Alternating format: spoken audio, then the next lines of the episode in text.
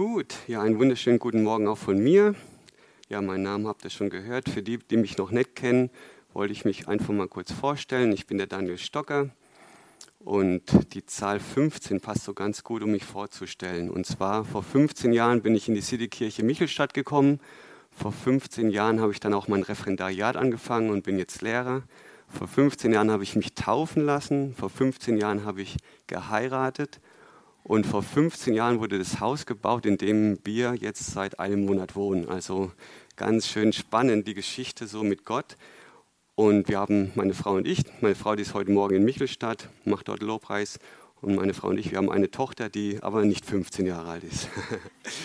genau. Und ja, vor zwei Tagen hat der Herbert mich angefragt, ob ich heute hier bei euch predigen kann. Genau.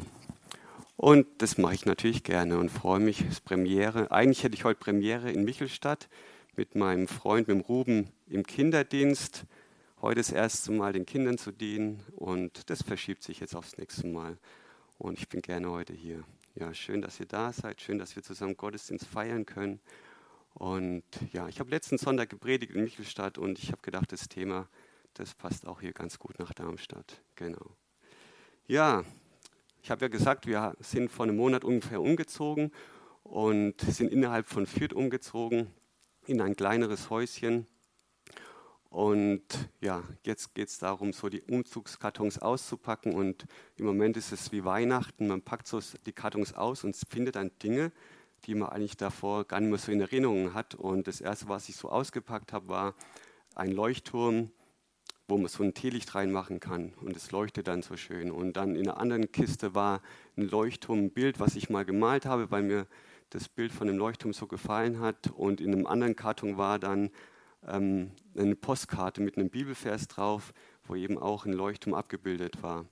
Und ich habe dann schon gedacht, hm, dreimal Leuchtturm in drei verschiedenen Kisten, was hat denn das zu bedeuten? Und ich habe mir dann so Gedanken gemacht, was, für was steht denn so ein Leuchtturm? Und zum einen gibt er Orientierung, zum einen Sicherheit, aber zum anderen auch ähm, ist ein Warnsignal im Grunde. Ja, dieses Licht, das uns warnen möchte oder die Seefahrer warnen möchte, früher hauptsächlich ja, vor Küste, vor gefährlichen Riffen oder auch wenn eben Sandbänke da sind. Und das war für mich dann so der ausschlaggebende Punkt und habe so gemerkt, ja, dieses Warnsignal. Ja, und wir kennen auch viele Warnsignale in unserer Umgebung. Ähm, vor zwei Monaten ungefähr war ja der große deutschlandweite Warntag. Da wurde ja getestet, ob die Sirenen funktionieren, die Warn-Apps funktionieren. Und ja, durch Corona gibt es ja auch die Corona-Warn-App. Und ja, seit ein paar Monaten haben wir auch ein neues Auto, was toll ausgestattet ist. Und wenn man da einpackt, dann piepst es überall, wenn man dann zu nah an den Rand kommt oder ans nächste Auto. Und da sind so manche Warnsignale schon ganz schön hilfreich. Und ich habe dann mir überlegt, oder ich habe dann abends, war ich mit unserem Hund noch spazieren, habe so überlegt, ja, was könnte denn das Thema für diesen Sonntag, für die Predigt sein? Und dann hat Gott so zu mir gesprochen, hat gemeint, das Thema ist göttliche Warnsystem oder göttliches Warnsystem. Und das war so im Grunde, wie Gott so durch den Leuchtturm durch, zu mir gesprochen hat, aber auch so durch all die anderen Punkte. Und ja, ich weiß nicht, ob ihr das kennt, aber ich habe das schon oft erlebt, bevor man etwas tut, was, ähm, sag ich mal, unerlaubt ist. Ja, und da fällt bestimmt jedem von euch was ein. Und als ich mir da so Gedanken gemacht habe, ist mir so eingefallen, dass ich früher als Schüler oftmals einen Spickzettel bei den Arbeiten hatte oder eben auch beim Nachbarn abgeguckt habe. Und das war, war, ist ja was Unerlaubtes. Und ich hatte mal eine Phase, da habe ich meine Eltern ganz lange und ganz oft angelogen. Und da war ich in einer Situation einfach, die nicht schön war, wo ich mich so von Gott ein bisschen entfernt hatte und aus Angst einfach dann ganz viel gelogen hatte. Und man, wenn man etwas Unerlaubtes tut, die Stimme, so die da innen drin so ist, die ist am Anfang recht leise. Und wenn man dann etwas macht, während wir die, das Unerlaubte macht, dann hört man die Stimme kaum noch, aber danach spricht sie umso lauter. Wisst ihr, von was ich da spreche, diese Stimme in uns? Ja, genau, dieses Gewissen in uns. Ja, dieses Gewissen, dieses moralische Bewusstsein, was gut und was böse ist, was richtig und was schlecht ist. Und ich habe mir so gedacht, ja, Gott hat uns ja, dieses Gewissen gegeben. Und das unterscheidet uns auch von den Tieren. Wir haben einen Hund und manchmal, wenn unser Hund, die Lilly, eine Katze oder so hinterher rennt und ich danach dann schimpfe, weil sie dann was gemacht hat, was nicht erlaubt war, kommt sie manchmal so eingeknickt dann zu mir, eingezogener Schwanz, weil sie Angst hat, jetzt gibt es noch mehr Ärger. Aber sie hat nicht dieses Gewissen, ja, dass sie jetzt weiß, das war jetzt verkehrt. Sie hat nur gelernt, dass Frauchen oder Herrchen darüber erbost ist oder eben das nicht schön finden und deshalb duckt sie sich dann zusammen, weil sie weiß, jetzt könnte es was geben, aber natürlich gibt es da nichts, sage ich mal, an Strafe, aber trotzdem weiß sie innerlich, irgendwas stimmt da jetzt nicht, was es gelernt hat eben. Aber trotzdem unterscheiden wir uns von den Tieren dadurch, dass wir eben dieses Gewissen haben und wir spüren sofort, wenn etwas richtig oder was falsch war, was wir gemacht haben. Und vor allem haben wir aber auch dieses Bewusstsein, dass es eine höhere Macht gibt, dass es Gott gibt, vor dem wir uns irgendwann mal verantworten müssen für unser Gutes, aber auch, sage ich mal, vor allem für unser schlechtes Verhalten. Und deshalb, ja, ist es so wichtig, dass wir einfach auch da mal näher reinschauen, was es mit dem Gewissen auf sich hat. Und die erste Frage, die ich so euch stellen oder uns stellen möchte, ist, woher kommt das Gewissen überhaupt? Bei der Schöpfung, als Gott Himmel und Erde geschaffen hat, Adam und Eva, waren sie in einem Zustand vollkommener ja, Vollkommenheit. Ja, es war alles in Ordnung. Gott hat alles wunderbar geplant und die Menschen, denen ging es gut. Und dann haben die beiden, Adam und Eva, gesündigt. Und nach diesem Sündenfall haben sie plötzlich gemerkt, dass sie nackt sind. Sie haben sich geschämt und sie haben Angst gehabt und haben sich vor Gott versteckt. Und da war ihnen dann bewusst, ja, dass irgendwas nicht mehr in Ordnung ist. Und sie konnten dann unterscheiden zwischen Gut und Böse. Davor kannten sie das Böse noch nicht, sondern das war ein Leben einfach in Vollkommenheit. Und durch den Sündenfall haben dann die Menschen im Grunde unterscheiden können zwischen Gut und Böse. Genau.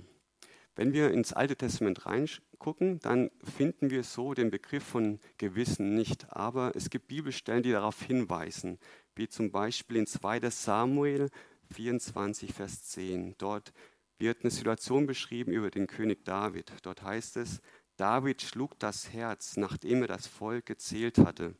Und ja, damals war es im Grunde ein Zeichen von Stolz oder Überheblichkeit, wenn man als König, als Machthaber sein Volk, die Menschen in seinem Reich hat zählen lassen. Und dort heißt es nun, David schlug das Herz, also das Herz hat stärker geschlagen als sonst. Er hat gemerkt, irgendwas stimmt nicht. Das war wahrscheinlich keine gute Entscheidung, die ich gerade getroffen habe.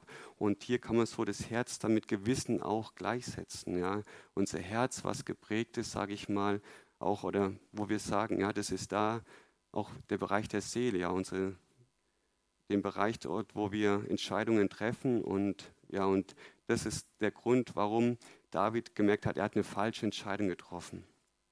Aber wenn wir ins Neue Testament schauen, da finden wir ganz viel über das Gewissen und Paulus spricht da hauptsächlich darüber. Und für uns als wiedergeborene Christen ist natürlich die Frage, brauchen wir überhaupt ein Gewissen?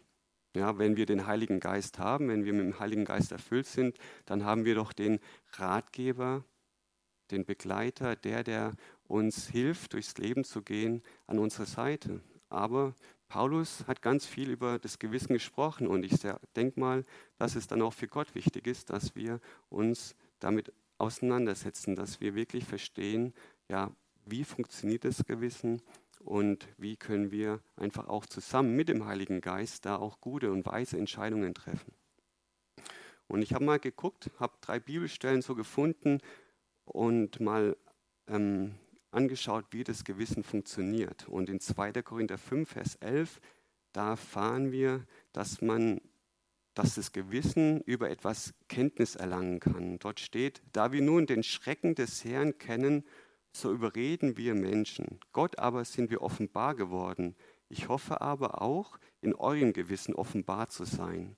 Also wir können Offenbarung durch das Gewissen bekommen oder aber auch Urteile fällen. Und da lesen wir in 1. Korinther 10, Vers 29. Ich meine aber nicht das eigene Gewissen, sondern das des anderen. Denn warum wird meine Freiheit von einem anderen Gewissen beurteilt? Also wir können durch andere Menschen, die im Gewissen was wahrgenommen haben, beurteilt werden. Oder aber auch kann das Gewissen Zeugnis ablegen. Und das lesen wir in Römer 2, Vers 15. Sie beweisen, dass das Werk des Gesetzes in ihren Herzen geschrieben ist, indem ihr Gewissen mit Zeugnis gibt und ihre Gedanken sich untereinander anklagen oder auch entschuldigen. Also das Gewissen kann für oder gegen uns zeugen. Und ich habe gerade eben schon einen Zustand von einem Gewissen beschrieben, ja, von einem reinen Gewissen, dass man ein gutes Gewissen hat vor den Menschen, vor Gott. Aber es gibt noch andere Zustände, die in der Bibel beschrieben werden. Aber bevor ich auf die näher eingehe, möchte ich nochmal ähm, darauf eingehen, wie wir mit unserem Gewissen am besten umgehen. Ja? Wir haben schon gehört, manche denken so über eine Situation, andere denken wieder anders und unser Gewissen kann ganz unterschiedliche Situationen beurteilen. Das liegt daran, dass wir unterschiedlich mal geprägt worden sind in unserer Vergangenheit, dass wir mit Menschen oder mit Lehren auseinandergesetzt worden sind, die vielleicht manches, was andere gut heißen, wir für böse beurteilen oder umgekehrt. Und dadurch werden die Maßstäbe, wie wir Dinge beurteilen, oftmals ganz unterschiedlich geprägt, wenn sie nicht am Wort Gottes orientiert sind.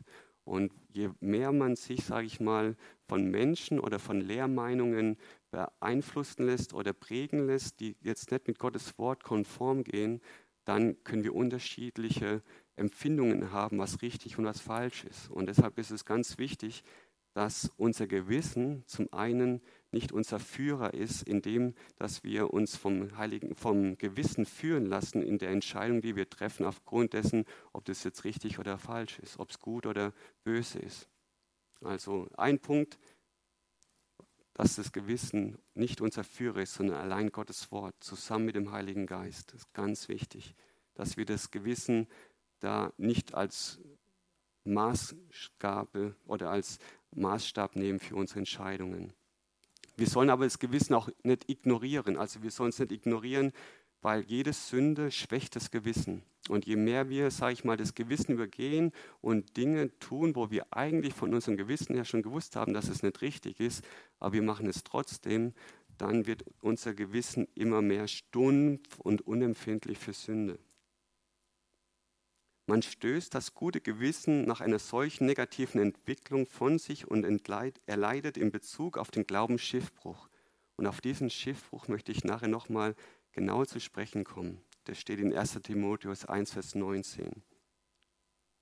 Aber was auch ganz wichtig ist, dass wir uns von dem, unserem Gewissen nicht knechten lassen sollen. Ja, manchmal empf ähm, empfinden wir Dinge extrem schlimm und reagieren dann total durch unser Gewissen, als würden wir so gegeißelt, gegeißelt werden. Das heißt, dass wir immer denken, wir machen alles falsch, wir machen alles nicht richtig und alles, was ich jetzt getan habe, war falsch und irgendwann hat man Angst, überhaupt noch eine Entscheidung zu treffen, weil alle Entscheidungen, die wir getroffen haben, die waren im Grunde nicht richtig und unser Gewissen hat uns angeklagt und hat uns im Grunde nur deutlich gemacht, du hast schon wieder was Falsches gemacht, du hast schon wieder eine falsche Entscheidung getroffen und es war schon wieder nicht richtig.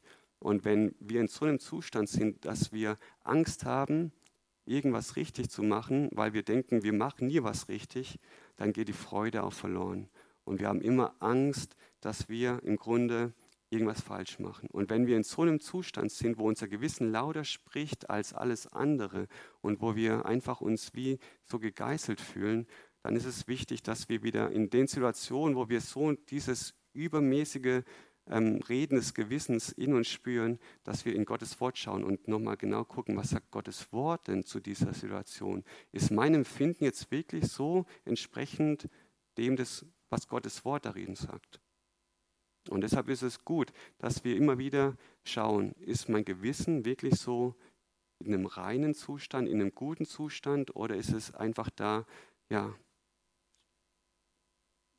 un, in Unordnung, sage ich mal. Und da muss wieder Ordnung reinkommen. Genau.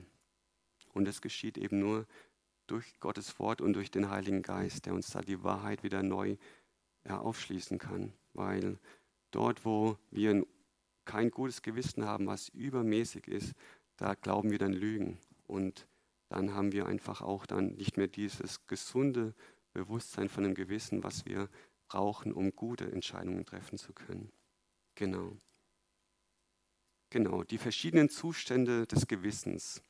In Hebräer 9, Vers 14 lesen wir folgendes. Wie viel mehr wird das Blut des Christus, der sich selbst durch den ewigen Geist als Opfer ohne Fehler Gott dargebracht hat, euer Gewissen reinigen von toten Werken, damit ihr dem lebendigen Gott dient.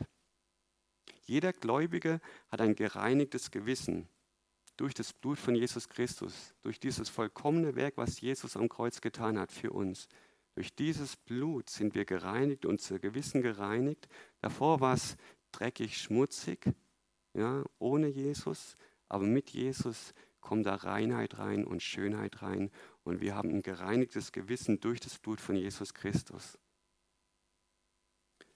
Das, dabei geht es aber nicht um unsere Lebensführung, ja, wie wir leben. Ja, wir können immer wieder unser Gewissen beflecken, aber von Grund auf, als wir unser Leben Jesus gegeben haben, wurde unser Gewissen gereinigt von all dem Schmutz und all dem Dreck, was, sag ich mal, in dem Leben ohne Jesus gewesen war. Außerdem haben wir durch das vollkommene Werk von Jesus im Grunde auch ein vollkommenes Gewissen. Was meine ich damit? Vollkommenes Gewissen bedeutet, dass wenn wir mal sündigen, eine Fehlentscheidung getroffen haben und Dinge tun, die nicht in Ordnung waren, haben wir trotzdem oder dürfen wir trotzdem dieses Gewissen haben, dass das vollkommene Werk von Jesus unser Gewissen auch vollkommen reingemacht hat vor Gott, dass wir trotz allem gerechtfertigt sind durch das Blut von Jesus. Wir haben in dem Sinn dann kein, wir haben schon ein Sündenbewusstsein, dass wir wissen, okay, das, was ich getan habe, war jetzt nicht in Ordnung, aber es heißt auch in Römer 8, Vers 1, dass alle, die in Christus Jesus sind, dass wir nicht verdammt werden. Das heißt, diese Sünde, die wir getan haben, die trennt uns nicht ewiglich vor Gott, von Gott, sondern wir können zum Thron der Gnade kommen und um Vergebung bitten und wir werden dann auch Vergebung empfangen. Wir werden wissen, okay, es kann uns nicht ewig trennen von Gott, weil Jesus hat diese Trennung auf, aufgehoben. Und es ist entscheidend, dass wir zwar ein Sündenbewusstsein haben, dass das, was wir getan haben, denn in Ordnung war, aber es kann uns nicht mehr im Grunde verdammen, ja, sondern wir sind halt vollkommen ja, gerecht vor Gott durch den Glauben an Jesus Christus und an das vollkommene Werk von Jesus. Wir können auch ein schwaches Gewissen haben. Da geht es darum, dass Menschen manchmal unsicher sind, wie sie sich verhalten sollen in der Welt. Und da gab eine Situation, wurde beschrieben in der Bibel. Da ging es darum, ob man Götzenfleisch essen darf oder nicht. Ja, da, damals war es eben so, dass manches Essen Götzen geopfert worden ist und Menschen, die, sag ich mal, das nicht gewusst haben, die haben dann das Fleisch damals gekauft auf dem Markt und haben es gegessen und haben dann vielleicht danach erfahren, dass es Götzenfleisch war. Ja, Fleisch, was nicht, ja, was Götzen geopfert worden ist. Und dann haben sie im Grunde gedacht, oh, war das jetzt richtig, war das jetzt falsch, hätte ich das nicht essen dürfen oder wie auch immer.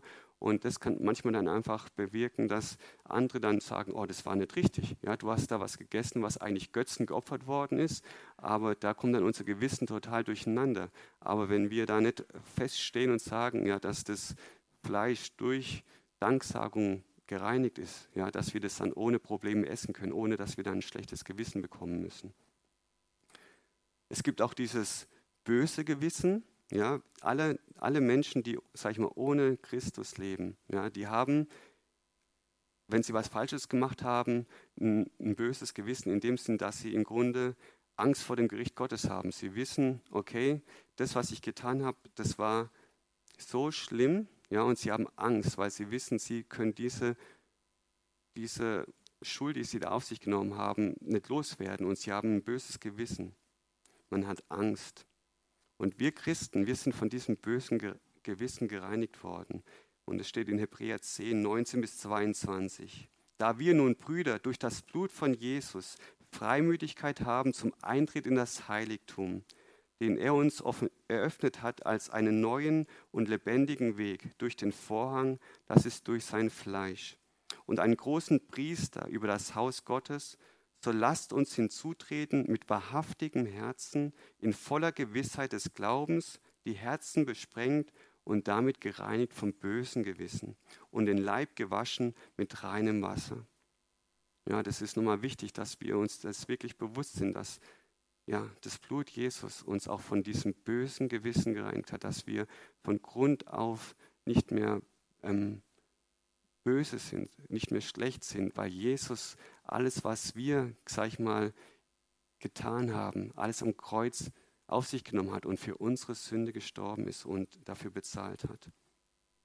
Es gibt noch einen Zustand des Gewissens, der wird in 1 Timotheus 4, Vers 1 bis 4 beschrieben. Der Geist aber sagt ausdrücklich, dass in späteren Zeiten manche vom Glauben abfallen werden, indem sie auf betrügerische Geister und Lehren von Dämonen achten, durch die Heuchelei von Lügenrednern, die in ihrem eigenen Gewissen gebrandmarkt sind, die verbieten zu heiraten und gebieten, sich von Speisen zu enthalten, die Gott geschaffen hat, zur Annahme mit Danksagung für die, welche glauben und die Wahrheit erkennen.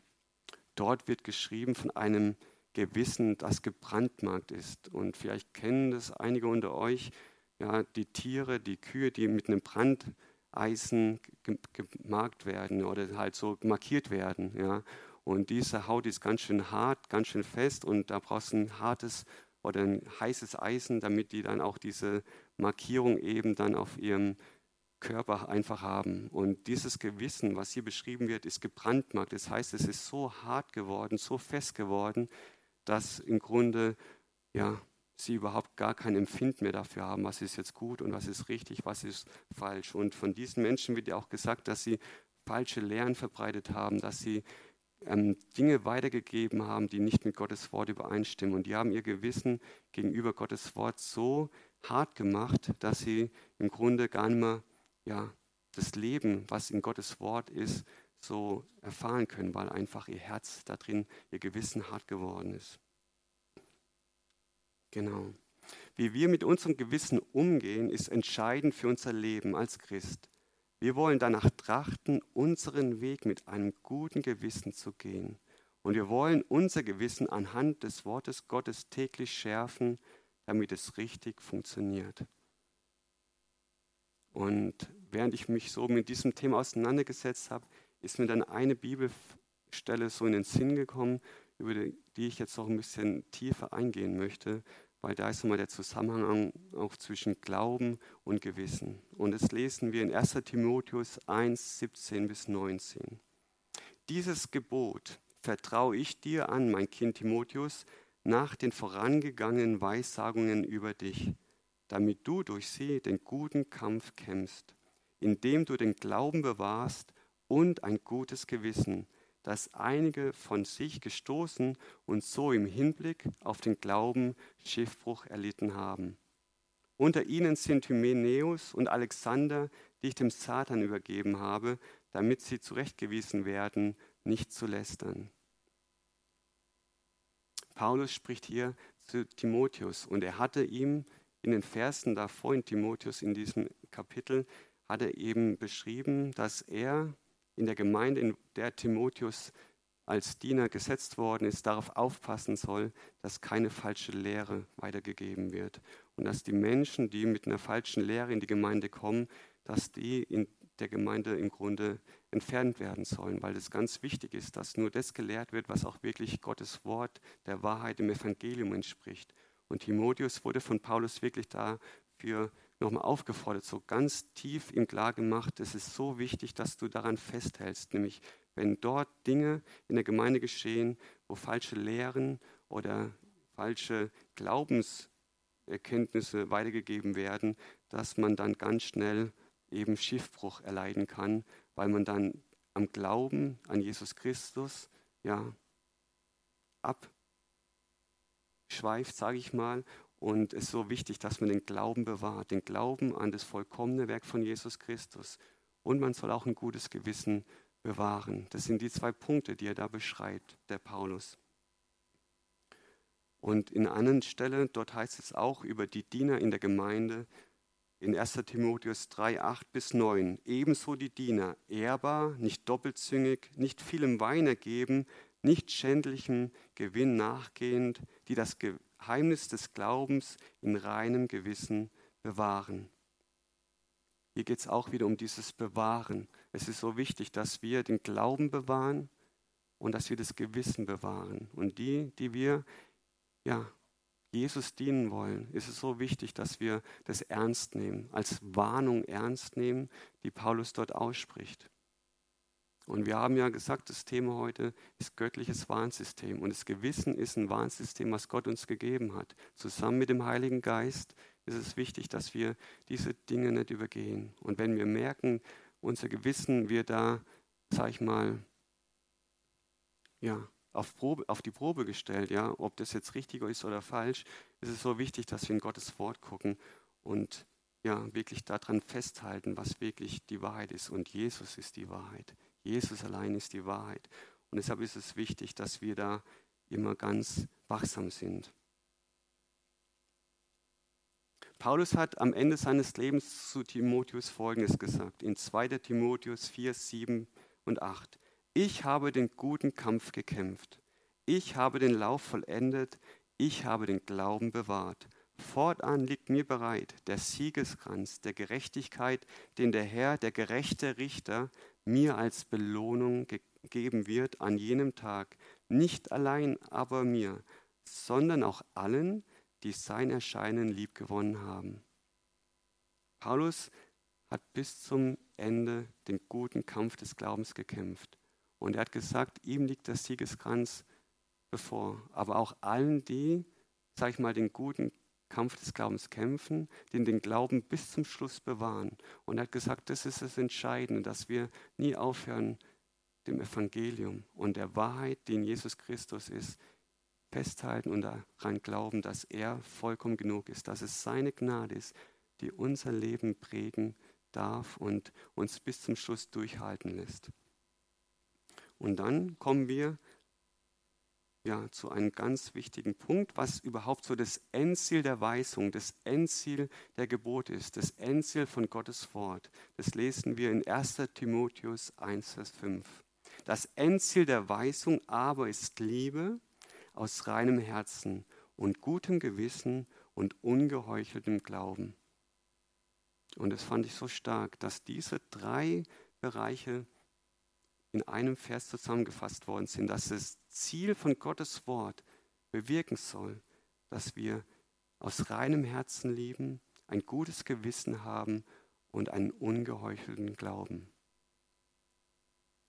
Lieben aus reinem Herzen. Das war für mich so ein ungeteiltes Herz. Ein Herz, was vollkommen von Gottes Liebe durchdrängt ist, weil er hat uns zuerst geliebt. Er hat uns noch geliebt, als wir noch Sünder waren, als wir noch ohne ihn gottlos gelebt haben. Da hat er uns schon geliebt. Und das heißt ja auch, dass wir mit Seilen seiner Liebe gezogen wurden in sein Königreich hinein. Und wir haben auf diese Liebe geantwortet. Und wir durften dieses Geschenk der Gnade annehmen, dass Jesus unser Retter ist, dass er in unserem Herzen lebt. Und er möchte jeden Bereich unseres Herzens so ausfüllen mit seiner Liebe, mit seiner Schönheit. Und das durfte ich auch so erleben und zwar sind wir ja umgezogen und das ganze große Haus, wo wir fünf Jahre lang gelebt haben, da gab es so Bereiche, die waren eigentlich nicht so begehbar, sage ich mal. Da gab es einen Keller, da war viel Feuchtigkeit, viel Schimmel und da lagen viele Sachen rum, die einfach dreckig waren und die einfach ja, gestunken haben. Und es war einfach dadurch, dass das Haus sehr alt war, einfach nicht schön. Aber alles muss halt ausgeräumt werden. Und wir hatten noch bei uns im Garten einen Schuppen, der war total dreckig auch. Wir hatten mal Kaninchen und die haben dann zum Teil da drin auch gehaust und keiner hatte da groß Lust, vor allem unsere Tochter nicht, denen die Kaninchen gehört hat, da aufzuräumen. Und jetzt kam eben dieser Zeitpunkt, dass diese Räume auch aufgeräumt werden mussten. Und wer muss es dann halt wieder machen? Der Papa, genau. Und ich bin dann im Garten gewesen, stand vor dem Schuppen und ich wollte da nicht rein. da waren einfach noch Stroh und Matratze und alle möglichen ja, Sachen, die die Kaninchen einfach so hinterlassen haben. Und ich habe da so einen Ekel davor gehabt. So, das hat mich so viel Überwindung gekostet, in diesen Schuppen reinzugehen, der einfach auch nass und eklig verschimmelt war. Und dann habe ich so gehört, wie der Heilige Geist sagt, geh mit mir da hinein. Und ich habe ein Lied, das habe ich immer wieder so angehört. Das war ein Lied, wo es darum geht, dass Jesus der Schönste unter Tausend ist. Dass er der Allerschönste ist unter Tausend. Und ich habe dann dieses Lied angemacht auf dem Handy, habe das gehört und ich habe gesagt, okay, Jesus, ich will mit dir da in diesen Schuppen jetzt reingehen. Aber gleichzeitig hat auch der Heilige Geist zu mir gesprochen und hat gesagt, so wie du jetzt diese äußere Reinigung machst in eurem Haus, wenn im Umzug, so möchte ich gern auch mit dir innen drin eine Reinigung bewirken in deinem Herzen. Und das lief so parallel und ich bin dann reingegangen und gesagt, okay, Jesus, du bist der Schönste unter Tausenden und ich liebe dich und das Schönste, was in meinem Leben ist, bist du. Und du möchtest gerne in jeden einzelnen Bereich meines Herzens auch hineinkommen. Auch in den Bereichen, wo ich ja merke, da ist auch noch vielleicht Dreck, da ist auch noch Müll.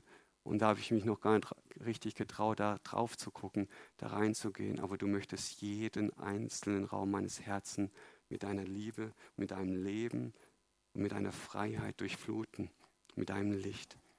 Und das war wirklich so, dieses Überwinden zu sagen, ja Jesus, du darfst da rein und ich will mit dir gemeinsam reingehen, weil du bist so das Schönste, was in meinem Leben wirklich passieren konnte und passieren kann. Und ich habe dann so äußerlich den Schuppen und den Keller aufgeräumt und man hat wirklich so gemerkt, je mehr entfernt worden ist, umso mehr kam Freude durch, umso mehr kam Leben wieder hinein. Und genauso war das dann auch in meinem Herzen.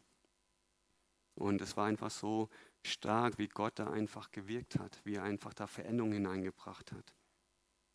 Dieses Herz, was ungeteilt wirklich auf den König der Könige, auf den Bräutigam ausgerichtet ist.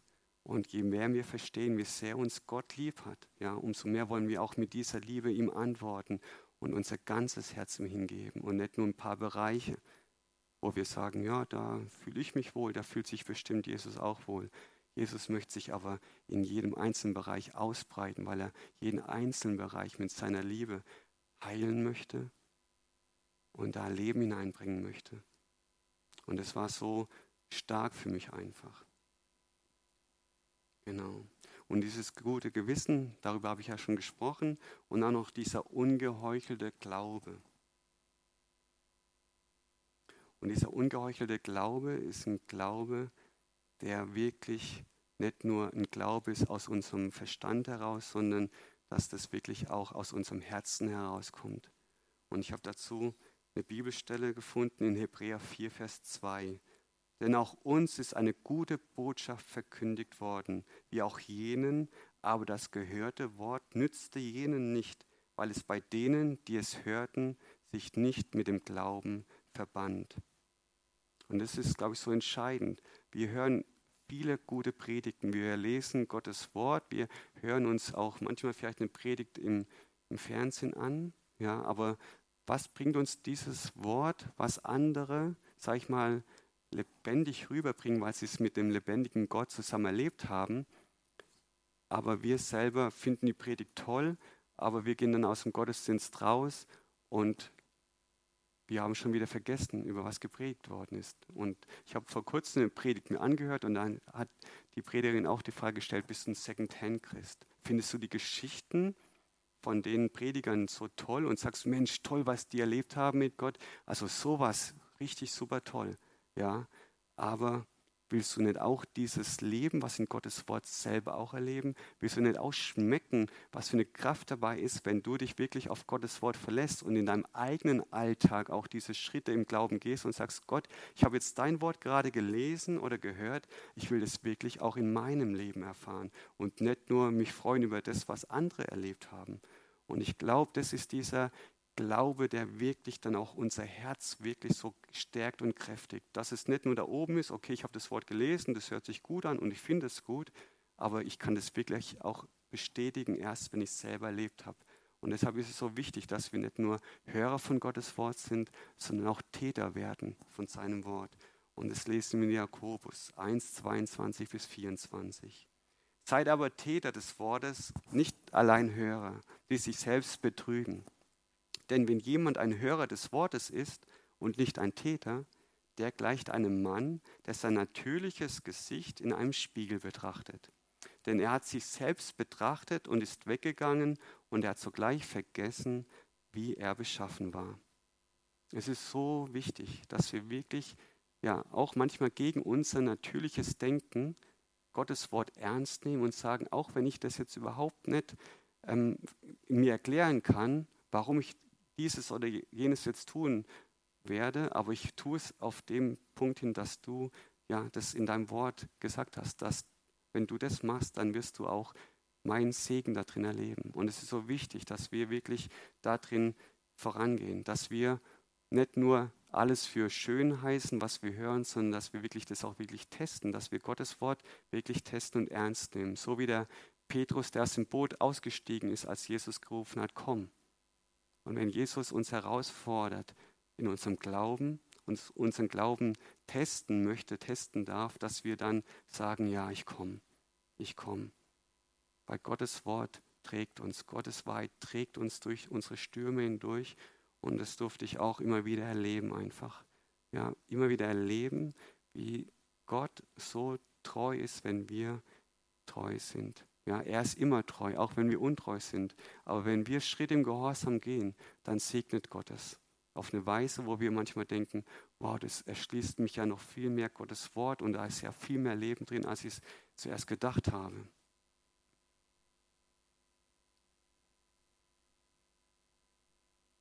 Und wir haben gerade eben davon gesprochen, dass es so wichtig ist, dass sich unser Glaube mit Gottes Wort verbindet. Und da war so dieser Bindfaden oder so der, der Faden, Bindfaden, so als kleines Symbol da drin. Und ich habe da noch eine Bibelstelle gefunden.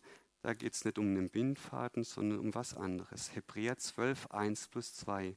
Deshalb lasst nun auch uns, da wir eine so große Wolke von Zeugen um uns herum haben, jede Bürde und die uns so leicht umstrickende Sünde ablegen und mit Ausdauer laufen den vor uns liegenden Wettlauf, indem wir hinschauen auf Jesus, den Anfänger und Vollender des Glaubens, der um der vor ihm liegenden Freude willen die Schande nicht achtete und das Kreuz erduldete und sich gesetzt hat zur Rechten des Thrones Gottes. Jesus, der Anfänger und Vollender unseres Glaubens, ja, wir haben gerade eben über diesen Glauben gesprochen. Er hat in uns den Glauben hineingelegt. Er hat in, in uns angefangen, aber unser Glaube darf wachsen. Ja, und er ist auch der Vollender unseres Glaubens. Jesus ist der Mittelpunkt unseres Glaubens. Und wenn wir auf ihn fokussiert sind und fokussiert bleiben, so wie am Anfang auch der Petrus, als er aus dem Boot gestiegen ist, dann werden wir auch weiter wachsen im Glauben. Aber davor lesen wir von dieser und so leicht umstrickenden Sünde. Und da ist dieses Wort Strick drin, ja, und manche so dieses, dieses Strick, ja, das fest ist und je mehr wir, sage ich mal, Schritte gehen, die nicht gut sind, ja, wo wir wissen, das war jetzt, wir haben gegen unser Gewissen gehandelt, wo wir gewusst haben, das war jetzt verkehrt, aber wir lassen uns so wie ein Strick leicht umwickeln, ja, mit einer Sünde, die immer enger sich dann zieht. Und ich habe mir dann überlegt, ja, verbindet sich unser Glauben mit Gottes Wort oder lassen wir uns von der Sünde so immer mehr einwickeln, die leicht umstrickende Sünde. Und ich habe dann überlegt, ja, was ist dieses leicht umstrickende? Und mir kam dann in den Sinn, dass das Kompromisse sind, die wir eingehen. Kompromisse machen, ja, die unser Gewissen, sage ich mal, beflecken, verunreinigen, wo wir unser Gewissen übergehen und vielleicht fünfmal gerade sein lassen. Als Grundschullehrer bringe ich gerade meinen Kindern die Zahlen bei von 1 bis 10, 1 bis 15 und wenn die irgendwie mal behaupten, dass 5 gerade ist, dann ist es verkehrt, dann ist es falsch. Und wir können nicht einfach mal sagen, okay, ich lasse mal 5 Grad sein. In Mathe ist es ein Fehler. Und genauso sollten wir das für unser persönliches Leben auch nicht so sagen, oh ja, sagt ja jeder, lass mal fünf Grad sein. Nee, Kompromisse eingehen bedeutet, wir übergehen unser Gewissen und wir lassen uns leicht immer mehr von dieser Sünde, dass wir Dinge tun, die vor Gott nicht in Ordnung sind. Vielleicht sagen Menschen in ihrem Umfeld, ach, das ist doch kein Problem. Aber es ist so wichtig, dass wir wissen, dass alles, was wir, sag ich mal, im Kleinen tun, das wird sich immer mehr, immer mehr auch dann um uns herum wickeln und wir können uns gar nicht mehr bewegen. Wir werden wie starr und da ist kein Leben mehr. Und deshalb ist es so wichtig, dass wir schauen, wo habe ich mein Gewissen durch Kompromisse befleckt und kann gar nicht mehr klar unterscheiden, was ist jetzt richtig und was ist jetzt falsch.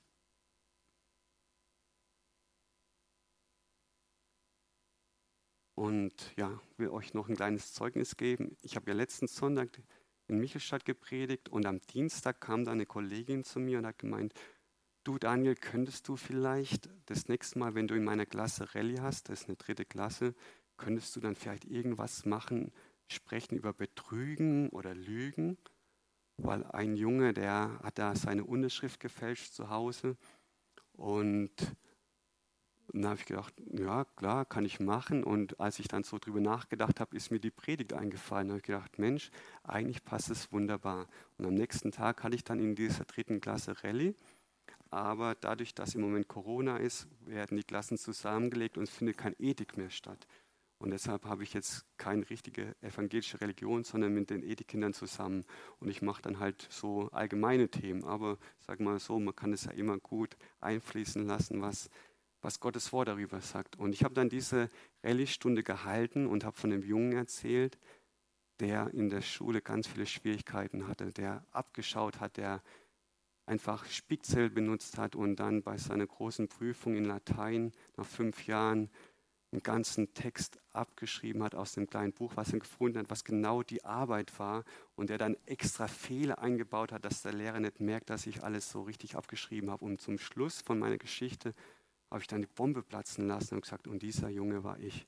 Und dann haben sie alle geguckt, was, du, wie, das gibt's ja gar nicht, was hast denn du jetzt ge Und dann haben, was, du hast abgeschrieben als, und dann habe ich gesagt, ja, weil ich einfach Angst hatte. Ich hatte Angst, dass ich einfach es nicht bestehe und Angst, dass ich Ärger bekomme und habe von meiner Mama erzählt, die mit mir immer gelernt hat und mir geholfen hat und mir nie einen Vorwurf gemacht hat, wenn eine schlechte Note gekommen ist. Aber ich habe mich einfach so oftmals durch die Schulzeit durchgemogelt, aber dann kurz vorm Abi bin ich dann trotzdem sitzen geblieben. Aber ich habe trotzdem gemerkt, wie Gott einfach da mich durchgetragen hat durch die Schule. Aber diese Geschichte mit dem Lateinlehrer, die hat mich noch nach der Schule so, sage ich mal, dieses Gewissen immer noch da, immer wieder daran erinnert. Ja, du hast damals abgeschrieben, hättest du damals nicht abgeschrieben, hättest du die Prüfung nicht schaffen können. Und ich bin dann zwei, drei Jahre später, habe ich bei meinem Lateinlehrer angerufen, nachdem alles so gelaufen ist, und habe gefragt, ob ich ihn mal besuchen kann. Und dann hat er gemeint, ja, klar, natürlich, war überrascht. Und bin dann zu ihm gefahren auf einen Kaffee. Und da habe ich gemeint, ja, ich bin auch noch wegen einem anderen Kunden da. Und er so, okay. Und dann gesagt, ja, habe ihm dann erzählt, dass ich damals bei der wichtigen Prüfung den Text abgeschrieben habe, der da lateinisch stolz übersetzt werden musste. Und am Anfang war der Lehrer schon überrascht, dass ich da extra nochmal gekommen bin, aber er hat es dann auch so angenommen, als ich ihn um Vergebung gebeten habe und mir ging es danach einfach besser. Ich habe gewusst, ich habe da mein Gewissen nicht übergangen und gesagt, ah, es ist ja verjährt, sondern es ist so wichtig, dass wir diese Stimme wahrnehmen, ja, dass Gott einfach auch uns da helfen möchte, Schritte zu gehen, die einfach wichtig sind. Und als ich so die, die Geschichte beendet habe und gesagt habe, ich habe jetzt ein gutes, reines Gewissen da drin. Da haben dann die Kinder dann auch angefangen. Und da hat der Junge auch erzählt, ja, das mit der Unterschrift, das habe ich gemacht, weil ich Angst hatte vor Strafe. Und einer hat erzählt, dann hat der andere erzählt und dann hat ein anderer erzählt.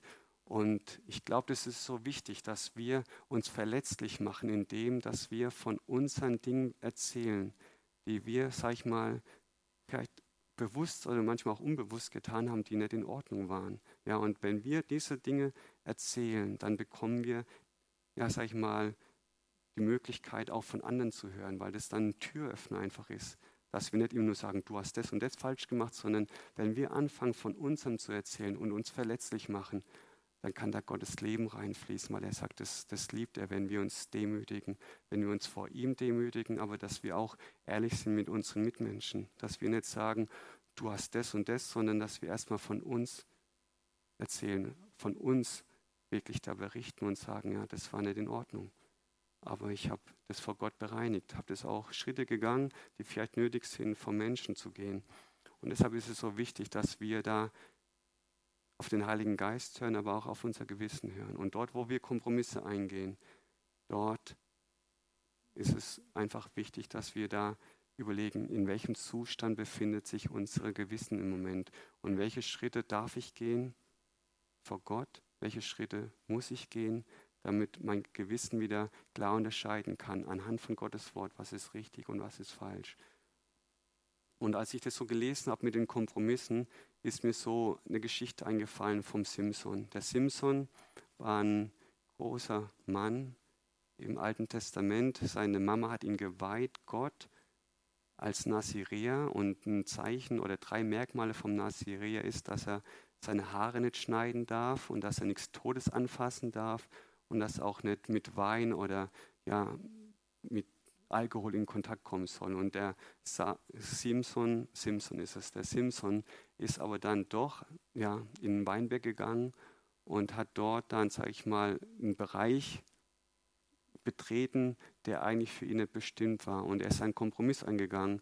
Und die Geschichte nimmt dann seinen Lauf, dass er ja, sich in eine Frau verliebt, die im Grunde von den Feinden war. Und dadurch kam dann sein ganzes Leben in Unordnung kurz gefasst. Und dort lesen wir aber auch, dass er Füchse im Weinberg ähm, gefangen hat, die zusammengebunden hat, in den Schwänzen angezündet hat und dann wurde der ganze Weinberg niedergebrannt. Und ich habe dann ähm, eine Stelle gelesen, dass wir diese Füchse im Weinberg fangen sollen, ja, dass wir im Grunde, die Füchse ist ein Zeichen für Kompromisse eingehen. Ja? Der Simpson ist einen Kompromiss eingegangen und hat gesagt, okay, Weinberg ist nicht so schlimm, aber daraus hat sich dann diese Sünde entwickelt. Und im Hohelied 2, 15 bis 16, dort heißt es, fangt uns die Füchse, die kleinen Füchse, die die Weinberge verderben, denn unsere Weinberge stehen in Blüte.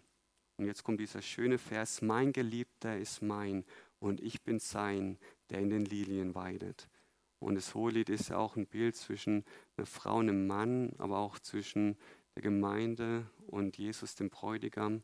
Und für mich war das einfach so, dieses Bild, ähm, dass wir uns wirklich bewusst werden oder bewusst sind, ja, dass Jesus der Bräutigam ist und dass wir die Braut sind und dass er einfach ja uns vorbereitet, aber auch uns darin einfach auch helfen möchte, dass wir in diese Schönheit hineinkommen, ja, dass er einfach da auch ja, uns, unser Herz da drin auch reinigen möchte und uns so einfach, ja, der Vater tut es ja, der Heilige Geist tut es ja, dass er uns vorbereitet auf diese Hochzeit mit Jesus, dem Bräutigam.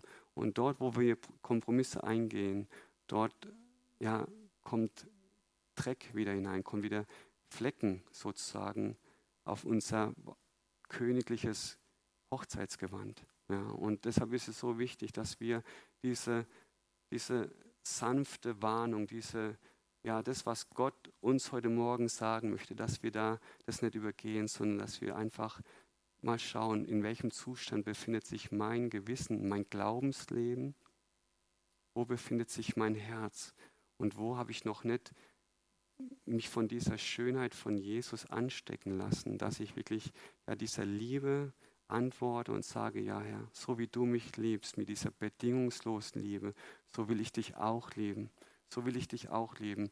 Und ich will einfach jetzt auch, wenn wir gleich so in die Anbetungszeit gehen, möchte ich uns ermutigen, wirklich zu schauen und den Heiligen Geist zu bitten, gibt es irgendwo Bereiche in meinem Leben, wo ich Kompromisse eingegangen bin, wo ich mein Gewissen übergangen habe, obwohl ich genau gewusst habe, dass Gottes Wort da was ganz anderes sagt. Und ich mich beeinflussen habe lassen von anderen Menschen, vielleicht von anderen Dingen und Schritte, Wege eingeschlagen habe, die einfach ja nicht gut waren.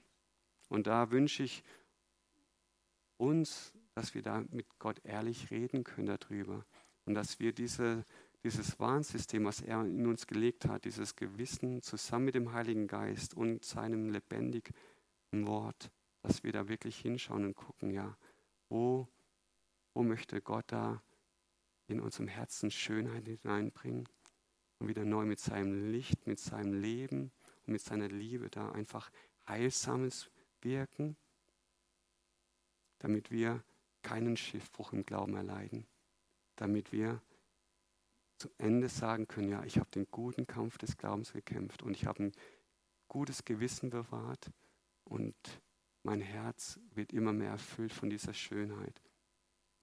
Und das hat mir wirklich geholfen, dieses Lied. Er ist das Schönste unter tausend. Und wenn er mit seiner Schönheit, mit seiner Liebe in mein Herz immer mehr reinkommen darf und jeden Raum ausfüllen darf, dann ist es das Schönste, was man erleben kann. Auch wenn es vielleicht manchmal schmerzhaft ist oder auch nicht immer leicht ist. Aber ich glaube, je mehr wir verstehen, wie wertvoll Gottes Liebe ist, umso einfacher ist es dann auch wirklich, das auch hinzulegen und zu sagen, Herr, komm du da hinein, verändere mich, weil ich will bei der Hochzeit ohne Flecken vor dir stehen. Und deshalb lade ich euch ein, dass ihr einfach jetzt so in der Zeit der Anbetung an eurem Platz einfach so mit Gott redet. Und wenn jemand Gebet braucht, ich stehe auch gerne zur Verfügung, könnt ihr auch gerne nach vorne kommen. Aber sprecht mit Gott einfach darüber. Und ich will einfach noch zum Schluss beten. Lieber Vater, ich danke dir, ja, dass du einfach ja so ein wunderbar guter Gott bist und dass du uns einfach ja mit diesem Wort wirklich warnen möchtest, dass wir keine Kompromisse eingehen und dass wir einfach ja unser Glauben bewahren, unser Gewissen bewahren und dass wir immer mehr dir diesen Raum geben, den du einfach einnehmen möchtest in unserem Herzen, Herr, dass da Heilung geschieht, dass da Reinigung geschieht und dass du da mit deiner Liebe, mit deiner Schönheit hineinkommen darfst und dass wir einfach wirklich wissen dürfen, ja, wir sind geliebt, gewollt und angenommen und der Friede, den du uns gibst, der ist viel höher und bleibt für ewig als der Friede, den uns die Welt anbietet, Herr. Und dort, wo wir Kompromisse eingegangen sind, da bitte ich dich, dass du da wirklich zu uns sprichst, dass wir es erkennen dürfen, dass wir wieder ja, zu dir umkehren dürfen, dass unsere Gedanken darin erneuert werden und unser Gewissen gereinigt wird, indem wir wieder deinem Wort, deiner Wahrheit Raum geben und die Lüge wirklich ans Licht kommt. Ich danke dir für Freiheit und ich danke dir, Heiliger Geist, dass du das in uns wirkst, dass du uns darin begleitest, dass du uns ja immer mehr formst in dein Ebenbild, Jesus. Ich danke dir dafür. Amen.